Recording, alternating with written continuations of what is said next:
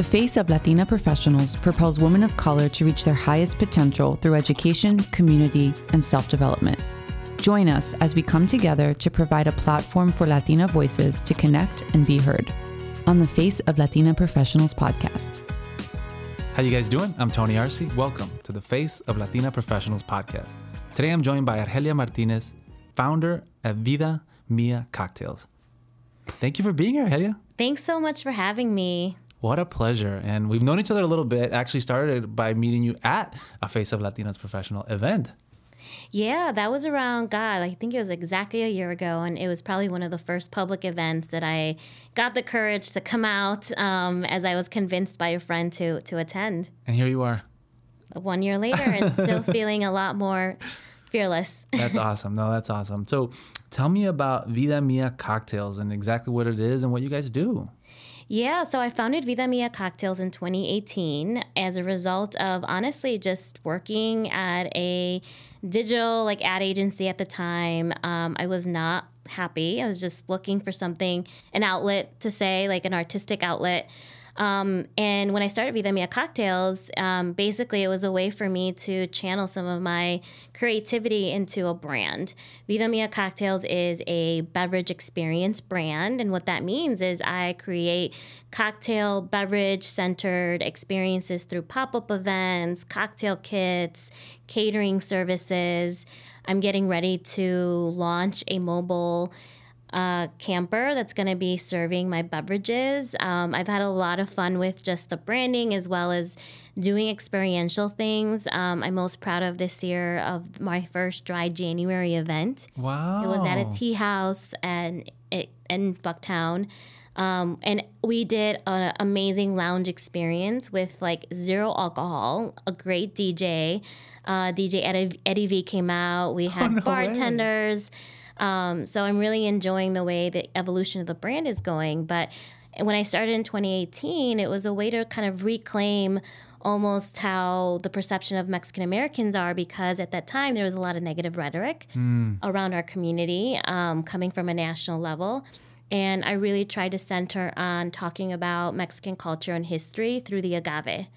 So I like that. I'm sipping a, an agave añejo that you gave me, yeah. but it actually is a great entryway to speak about the plant, yeah. the biodiversity of the agave plants, the regions where it's from, and talking about the history of production that stems back uh, pre-Hispanic times, and it's an endemic beverage to Mexico. So it's provided a great entryway to, to speak about Mexico in a very positive light. Well, I mean, we, there's such a rich aspect to Mexico that people don't really talk about. You, you know, talk about tacos and tequila, right? But there's uh, the richness to it that comes even from with that as you explore just that alone, and you find you know so much more. And on that tell me a little bit about you know who you are as a Latina, how you identify, uh, where your parents from, and where'd you grow up. Yeah, so um, you know when you think about Mexico or Mexican, um, you do get this impression, right, of certain perceptions of Mexico, like you mentioned, like taco and tequila, like oh yeah. But I think um, I represent a generation of um, kids of immigrants that live in this dual world of I'm 100% Chicagoan and I identify with my identidad as Mexicana, Latina, um, hija de inmigrantes. I identify with it so much because I had the privilege of traveling to Mexico every summer with my family. They would work all year and out, all out to basically afford a one month trip to Mexico. That was their reward for us and for them to drive to eventually fly um, but we would spend time in Mexico, and that has really influenced and shaped the person that I am because of that experience.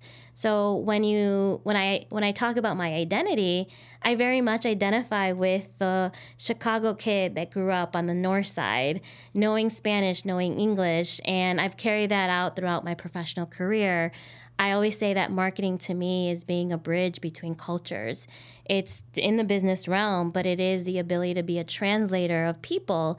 It's ability to be a translator of insights that I am very privileged to have because I not only identify as Latina, but I also have had the experience of growing out in a Spanish dominant household. Yeah. So there are certain things that you and I can speak of because of our upbringing and of our lived experiences. So I very much have carried that through um, whenever I show up in the room. I love it. I mean, yeah, you you basically described my entire childhood. So all the way up to maybe we didn't do a full month in Mexico, right? But oftentimes it was like a three weeks or whatever. Mm-hmm. That seems like it. But yeah, you you drive down there, you save up all year. We didn't take vacations to like Disneyland or anywhere else, but that was you know north side of Chicago, speaking Spanish at home, English, you know, at, at school or wherever. But that is that's that's a common story, right? And it's not just related to, to being Mexican or Latino, but it, it's an immigrant story. Yeah. How for you in terms of what you do and everything that just as as you see, how is that? How have you evolved through that, right? Because it's one thing I think as we grow up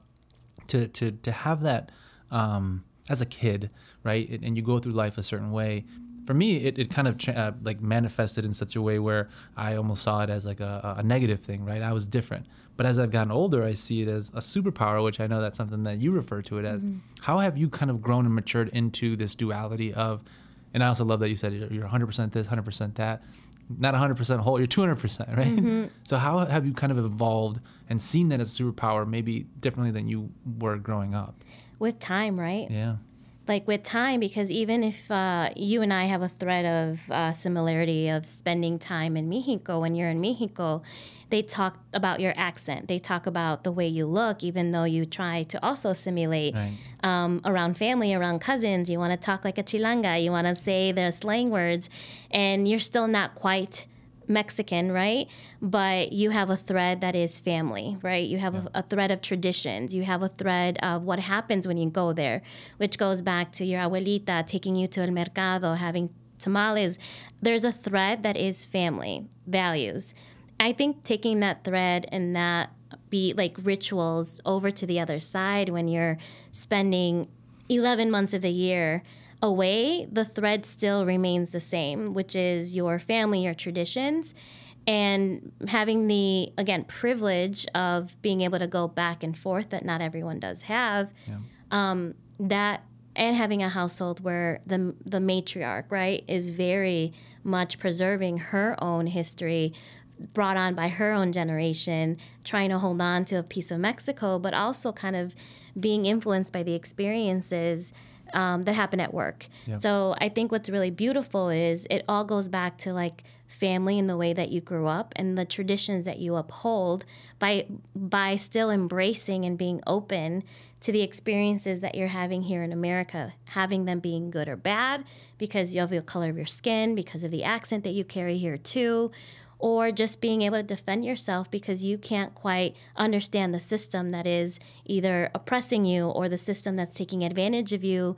You always have an instinctual feeling when something bad or something is right. Yeah. And I think that's really important because sometimes it, it definitely takes time to understand that in different scenarios that we've all kind of experienced, whether it's in a professional setting, you know, being a first generation um, hija de migrantes, oldest, walking into a corporate world, you know, you're learning, you're kind of fending for yourself. So you still always hold on to your values. And when you kind of instinctually know when something se- seems off, you're taking advantage of, it's just a matter of like processing, being able to understand, like, you know, how to tackle it by by just sharing that experience. But I think as I go, I went back to it. Just it takes time to really kind of embrace that duality and understand that it is a superpower, and that your voice is one that is valued in the room. And once you give your own self that validation, then others see it too. That's amazing, and and you're absolutely right. And it seems like you're.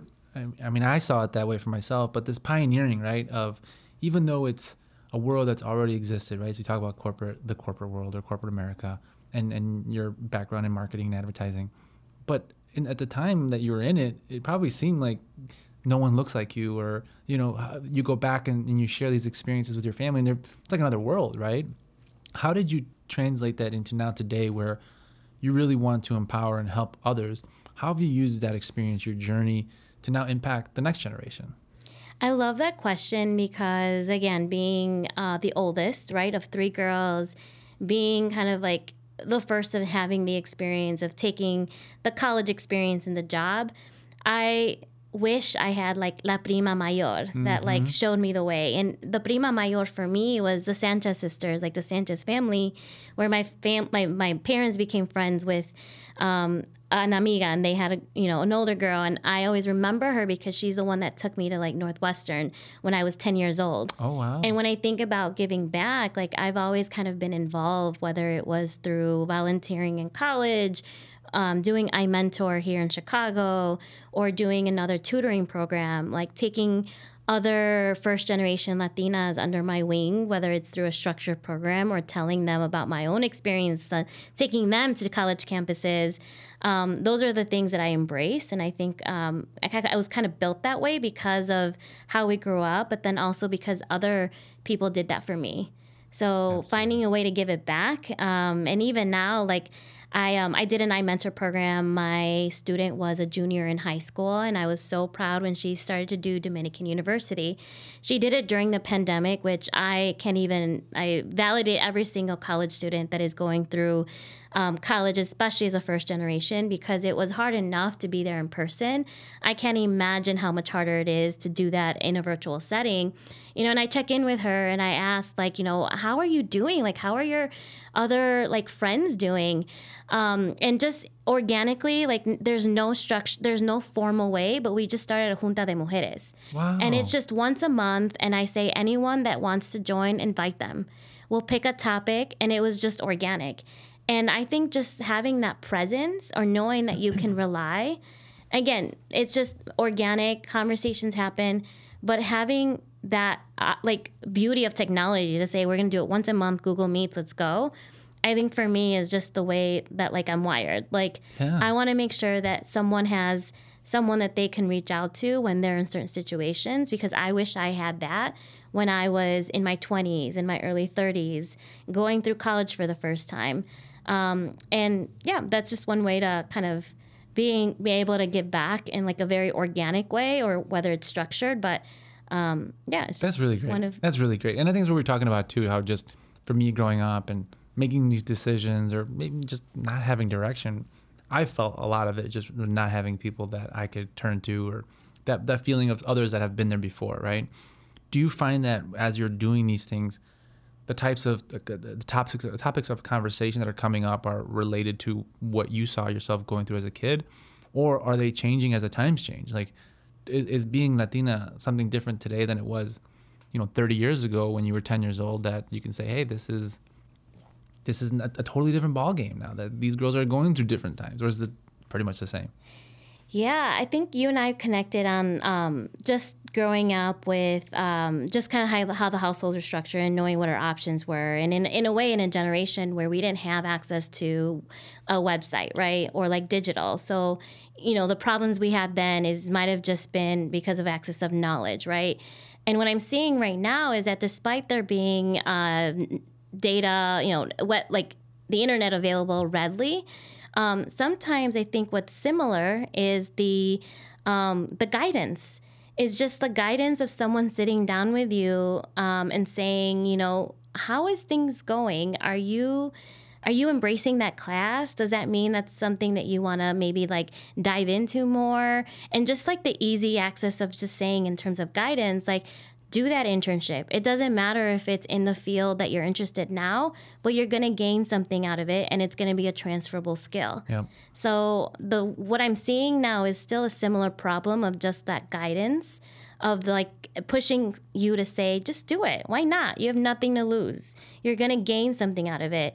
But I think the issue of just like having data like available like that's there, but you still need someone to help guide you through like okay, what do I do with that to like make a better decision that's going to affect me in the future? Um, and I think the other thing that I'm seeing that is more prevalent now than I think it was before is just this feeling of like, I feel like I'm not adequate because I see these glamorous views of life that are available like everywhere of um, just like how I should be living. And I don't think I needed to like really deal with that because you saw what you saw in front of your face, right? Um, or you heard on the radio or glamorized movies, but you still know it's nonfiction. But I think the issue of mental health and suicide, I think that would that is definitely something that is more prevalent now, especially among Latinas. And it's sad, but I think there was a statistic that I heard like two days ago around the numbers that are high amongst our young Latina groups. And wow. I think that does come from comparison. No, 100% does. It, it, it comes from comparison. It comes from social media. I've been saying it a long time for whatever reason, you know, and forgive me whoever's listening, right? But like these filters, right, that you see on like uh, Snapchat or whatever, that people are are, are putting themselves uh, themselves out there in a way that's not authentic, and it's creating an impact on a younger generation who sees it, right? But I think also, as I'm hearing, then you're right, uh, the data part and just how much information is available with no guidance. That's something that I saw. Like, I felt like I could just, you know, sneak one over my parents all the time because they didn't know what questions to ask. They didn't go to school here, so I could say, you know, yeah, everything's fine. You have any homework? No and just you know not share with them and mm-hmm. they're how could they guide how could they you know be involved so there is kind of that knowingness that needs to happen but also that you being latina and having grown up with that now you're in a place where you're helping others. I'm sure you see that too right? That you, you talk about yoli and connecting and the, the, the networking groups that you guys are in for latinas. But now all of a sudden there is a latina podcast. Now all of a sudden there is this presence right? How do we bridge that gap between what you see and what's still going on but create an impact where as a community we can come together and really create something for the younger generation didn't have that. And now say hey now there's no excuse.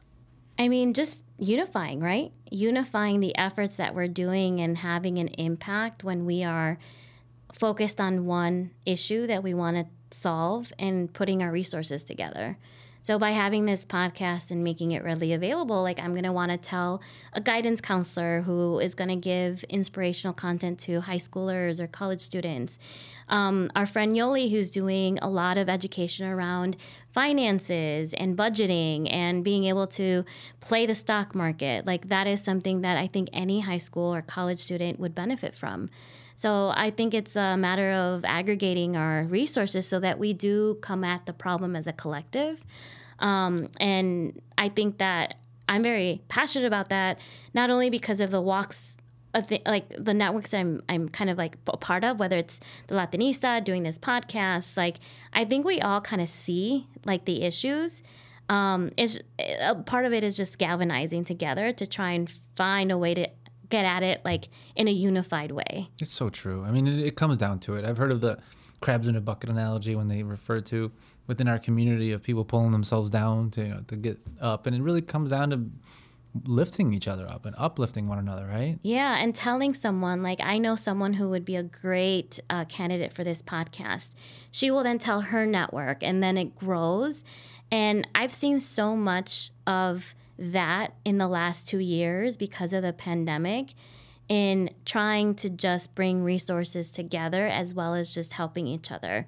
I'm a Northside girl. I live in Portage Park, grew up in Portage Park. I come I, I have friends that are from all walks of life in Chicago. And just to come out there and like support their communities, whether it's in the southwest side or doing volunteer work like i love that because i would never have been able i would i wouldn't walk just like go to lawndale and plant a garden if it weren't for that connection that human connection of yeah. someone that i know and i think doing that more of that and not just like residing and doing north side like volunteer work but like really just putting yourself out there um, and in part, like I think that was something that was embedded by going to DePaul and having these volunteer days, like going to um, I don't know, maybe even a Catholic school when you were forced to do volunteer. But I think I've kept that and been able to kind of extend my reach in Chicago. And I definitely encourage that for anyone to, you know, step out of their own neighborhood and just try and understand where resources can be spread in different areas of Chicago. That's so true. And and on that, how do you see also from a perspective of I think we talked about this a little bit too. Just I noticed that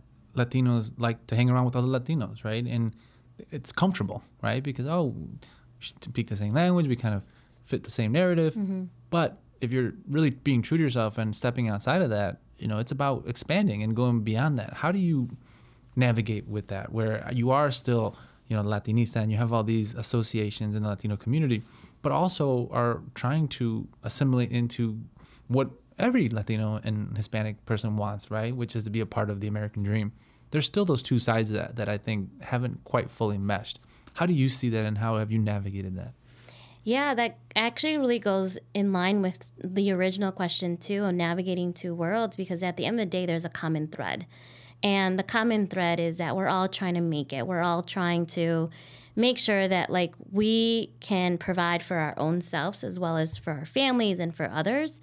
And that is a common thread that exists and really like within our like anyone that we're surrounded with I think what's so beautiful about our generation, and even the the younger generation of generation, I think it's Z now, um, is that we are a collective. I think that we are more aware of where people stand because of social media, right? If you're not having a direct conversation, you are brought to know about a situation that might have happened in one community where there was a loss. There was you know something happened.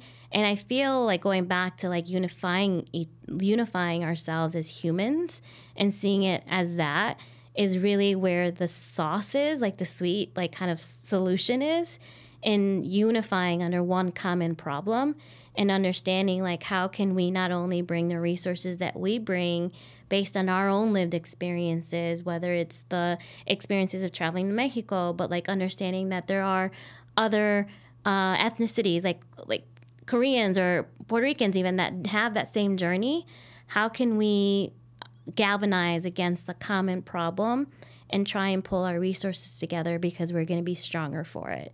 Um, the last two years, whether it's because of the known issue that happened with George Floyd, really unified all people, yeah. mothers, fathers of all races. because they don't want their children to ever go through that and be, you know, confronted by a cop in that manner. So that issue did really galvanize so many different people from different walks of life, as the issue of like gun violence, abortion will continue to do.